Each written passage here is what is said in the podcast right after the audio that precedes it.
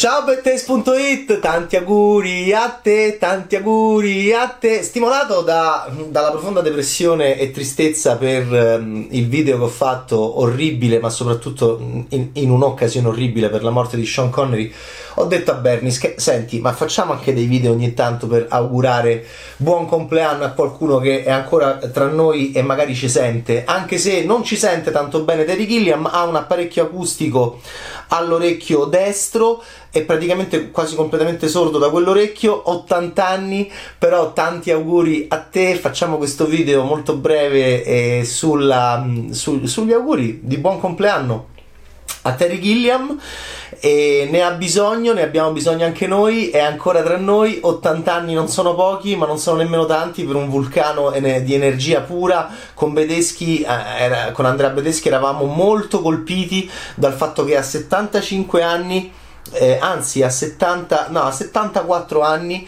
quando lo vedemmo dal vivo nel 2014 a luglio a Londra per, per, eh, per, per il mitico, storico, indimenticabile live dei Monty Python Reunion alla O2 Arena di Londra. Eh, Gilliam eh, fece un balzo nello sketch dell'Inquisizione spagnola, fece un balzo eh, senza nemmeno prendere la rincorsa, ma di almeno, ma di almeno un metro. Eh, a 74 anni, eh, roba che abbiamo, l'abbiamo commentato anche dopo. Eh, come fai? Gran fisico, grande, grande generazione la sua, va bene, figlio di un carpentiere. Ehm, a piedi nudi nel bosco, eh, si ferì il piede, da lì forse l'ossessione per il piede nudo del bronzino che prende e e che usa in tante animazioni di Monty Python come piede che schiaccia eh, e, e, perché viene da un quadro del bronzino che lo ossessiona perché in mezzo a tutta questa armonia bucolica di questo quadro splendido del bronzino con tanti personaggi bucolici e silvani c'è, c'è, un, c'è un cupido che sta per schiacciare un'anatra e, e questo lo, lo, lo, diciamo, lo fa molto ridere a Gilliam quando va nei musei e vede l'arte, vede l'arte, vede l'arte e lui, immag- e lui dice sì ma se noi mettessimo in movimento il quadro del bronzino e quel cupido poggiasse il piede perché proprio Cupido eh, Bronzino lo, lo, dipinge che è eh, quella, quella, que, que, que, quella quell'anatra morirebbe. Benissimo, probabilmente eh, sarebbe andata così, da lì l'idea del piede che schiaccia, noi facciamo tanti auguri a questo mattoide che ha grossi problemi con la polizia ehm, negli anni 60 negli Stati Uniti, da lì scappa, pensate che c'è un fratello che fa il poliziotto e pensate che, che buffa coincidenza e um, un signore che arriva in Inghilterra un signore che partecipa però anche prima di andare via come fotografo di una rivista satirica eh, foto, eh, partecipa grande, al grande momento in cui Martin Luther King con vicino a lui Bob Dylan dice io ho un sogno. Sì, Terry Gilliam era lì. Va bene esattamente come John Belushi era presente ai casini a, a Grand Park eh, eh, Chicago estate del 68 eh, se siete reduci da eh, dal film di Aaron Sorkin eh, che racconta nel 69 il processo ai Chicago 7 benissimo. Gilliam invece è presente ehm, quando Martin Luther King dice io ho un sogno solo che è lontanissimo ricorda qualcosa è lontanissimo e quindi I have a dream e Gilliam capisce I have an ice cream. Infatti pensa ma perché Martin Luther King dice con quello là vicino che con la chitarra dice che c'ha un gelato? Era lontanissimo come in Brian di Nazareth sono lontanissimi alcuni personaggi dalle beatitudini di Gesù e non capiscono niente. Era lontanissimo anche lì Terry Gilliam, ma c'era. Era lì, ci sono delle foto molto emozionanti mh, mm, di quel momento del, della grande storia del Novecento. Benissimo, è, è, un ragazzo del Novecento in pieno, ma forse viene anche da, da, da, da prima perché, perché lui è l'emblema dell'artista che deve litigare con il mecenate, che oggi si chiama produttore. Lui è l'artista che deve dire fascista al produttore, tanto che lo sketch di Michelangelo con il Papa eh, glielo dovevano far interpretare a Terry Gilliam il grande sketch di Monty Python spesso rappresentato dal vivo anche in quell'occasione alla O2 Arena nel 2014 lo rifecero. Va bene invece è Eric Idle che fa Michelangelo e c'è John Cleese che fa il Papa. E Michelangelo alla fine dice fascista! Questa è stata sempre l'ossessione di Gilliam il trovare anche mh, diciamo la grinta nella contrapposizione con uh, la committenza sostanzialmente. E, e questo è stato anche grande grande, il grande paradosso della sua vita che Fulton e Pepe, che sono, che sono tra i più grandi eh, cronisti anche delle, delle, gesta epiche di questo ragazzo che è epico, ehm, sono, è quello che Fulton e Pepe, autori del Grande Lost in La Mancia, mm, ma che vengono anche loro da molto prima, avevano già capito, cioè il paradosso di Gilliam è io ho bisogno di tanti milioni di dollari per fare i film, tanti milioni di dollari me li danno gli studi, eh, le major, ma io odio le major, ma io ho bisogno di loro, ma odio loro, ma io ho bisogno di loro, ma odio loro, io ho bisogno di loro, ma odio loro. Questa è e quindi io mi troverò sempre a, a, a, litigare con loro perché io non potrò mai uscire da, da, questo tipo di idea di cinema che è anche l'ossessione di Gilliam forse anche un po' appunto la sua maledizione, benedizione per noi perché abbiamo visto tanti film, io non posseggo tanti DVD perché non mi piace possedere il cinema fisicamente, preferisco essere posseduto dal cinema a livello mentale, però mi sono accorto e anche questo dirà, dirà qualcosa a livello psicanalitico che ne ho tanti di lui, sia del periodo Monty Python che del periodo solista, questo è il primo film da solista, eh, dove lui come prima cosa uccide Terry Jones, va bene? E uno gli dice, ma tu hai ucciso Terry cioè Terry Jones che muore subito ammazzato dal mostro, ah! Ma tu hai ucciso Terry Jones all'inizio di Jabberwocky perché era il regista dei, dei Monty Python e tu volevi subito vendicarti di, come, di quanto eri stato preso per il culo in tutti gli anni da loro perché eri il troglodita nordamericano che non capiva niente di comicità, non votava nemmeno lui, non votava gli sketch del Friend Circus, non aveva diritto di voto quando li sceglievano. Tu ti sei voluto vendicare di, que- di quegli anni in cui eri preso drammaticamente in giro da tutti e lui rispose no sì, vabbè, ok. Terry Jones muore, è la prima persona che muore in Jabberwocky, è il regista con cui lui comincia a fare il regista in Monty Python The Holy Grail e decide non lo faccio più il regista per questi qua perché li voleva ammazzare. Infatti guardate quanto è contento e quello, ha, è quello con la barba. Voi direte vabbè c'è, c'è anche John Cleese e Graham Chapman nel caso che hanno la barba. Ok, è lui.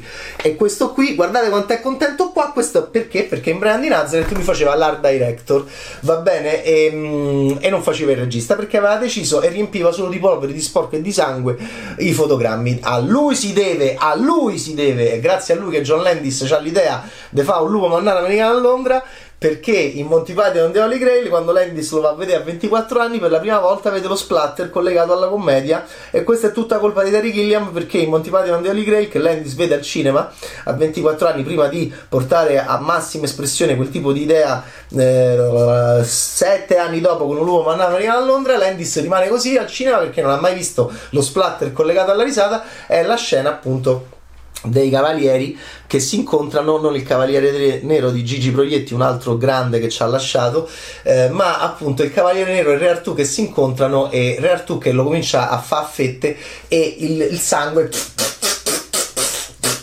con uno splatter devo dire non vigoroso eh, perché eh, lo splatter il flusso deve essere vigoroso come insegna Sam Raimi per noi amanti dello splatter. Invece quello era uno splatter un po' la pompetta non c'era tanta pressione, ma tutto questo lo dobbiamo a chi? A Terry Gilliam, era lui che metteva il sangue alle pompette, gli altri magari non lo capivano nemmeno. Quindi quel segno grafico di lui che veniva dalla pittura, il bronzino, di lui che veniva dalla pubblicità, di lui che veniva dalla, mm, da, da Mad, una grande rivista satirica, di lui che veniva, veniva dal dadaismo e veniva da, da tutto ciò che eh, è stata eh, è stato eh, impatto visivo forte. Alla fine sto ragazzo eh, ha 80 anni. Io nell'ultimo mi piacciono quasi tutti i suoi film da solista, eh? non tutti, va bene, però mi piacciono quasi tutti, tantissimo i suoi film da solista. Ne ho parecchi questo mi piace tanto perché questo qui mi piace tanto perché è il, uno dei suoi più grandi successi commerciali. Non è vera, è una strunzata che la cocaina ti fotte il cervello. Questo è il grande Tony Pisapia nell'uomo in più. È una strunzata che i film di Terry Gilliam sono andati tutti male, che è uno over budget. In realtà tanti suoi film sono stati successi commerciali. Per esempio, uno dei più grandi successi commerciali di sto matto, se no non avrebbe fatto questo, è questo qua, ok? Che è uno dei miei preferiti perché io da piccolo avevo un sacco di problemi problemi con i miei genitori, soprattutto con papà. E alla fine vedere in un film i genitori che Pow! E mi aveva reso proprio così. E quindi io, eh, avevo già eletto questo qua, questo aveva fatto sto film come uno dei miei eroi personali. È uno dei suoi film che amo di più. E, ehm, anche perché c'è il monologo di Napoleone su, su, sull'altezza dei grandi statisti della storia che mi fa sentire male dalle risate. Napoleone di Jan Holm.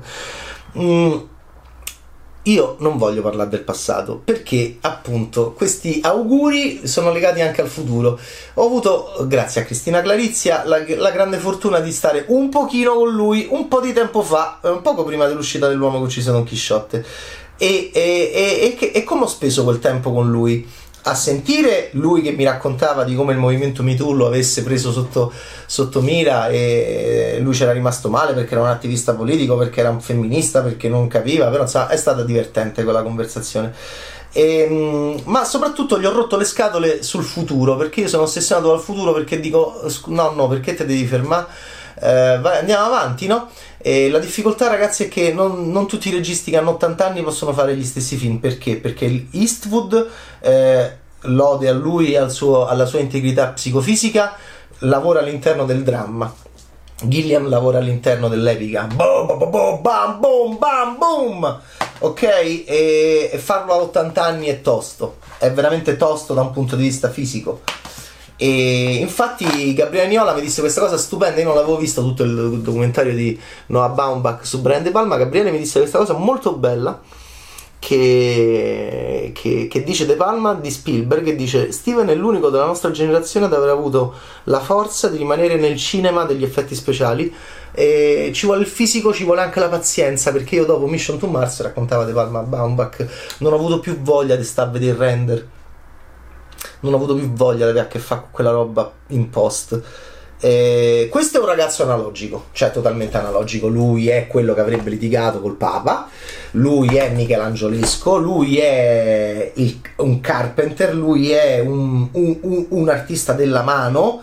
E, e, e, sicuramente ha lavorato col computer. Ovviamente si è divertito un mondo, soprattutto per, nel finale di Zero Theorem, che sembrava quasi col computer citare le sue animazioni in cutout del Flying Circus ehm, al computer è stato emozionante per alcuni di noi eh, anche se uno dei film che, che amo di meno dei suoi.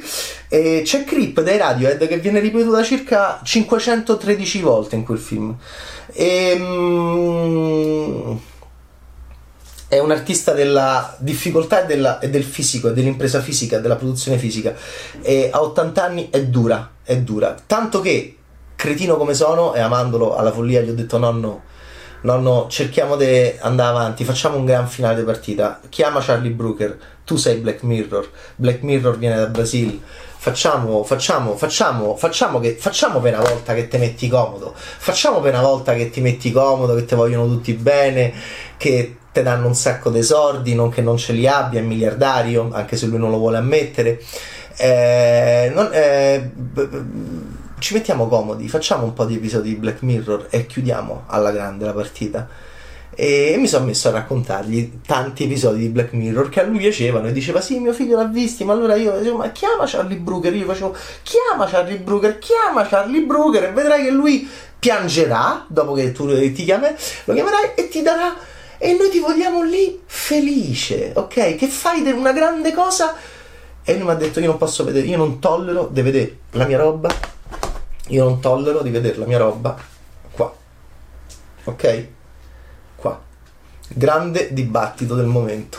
È un artista, io non sono d'accordo con lui, però capisco perché lo dice, perché è un artista che viene dal grande schermo del Novecento e fe- se Fellini aveva problemi su quella roba là, eh, lui che amava Fellini e che ha incontrato Fellini in più di un'occasione, ehm, perché non dovrebbe averla, è, è, è, la questione di cui stiamo dibattendo. Io non sono d'accordo, però capisco la, il suo punto di vista. Non posso tollerare di vedere un, una mia opera, un mio quadro, un mio fotogramma ridotto in quel modo lì. Eh, anche questo è Terry Gilliam. Poi ho detto, vabbè, ho capito, eh, no, no, però che palle. Eh, sei contento che Time Bandits lo possa fare Taika Waititi?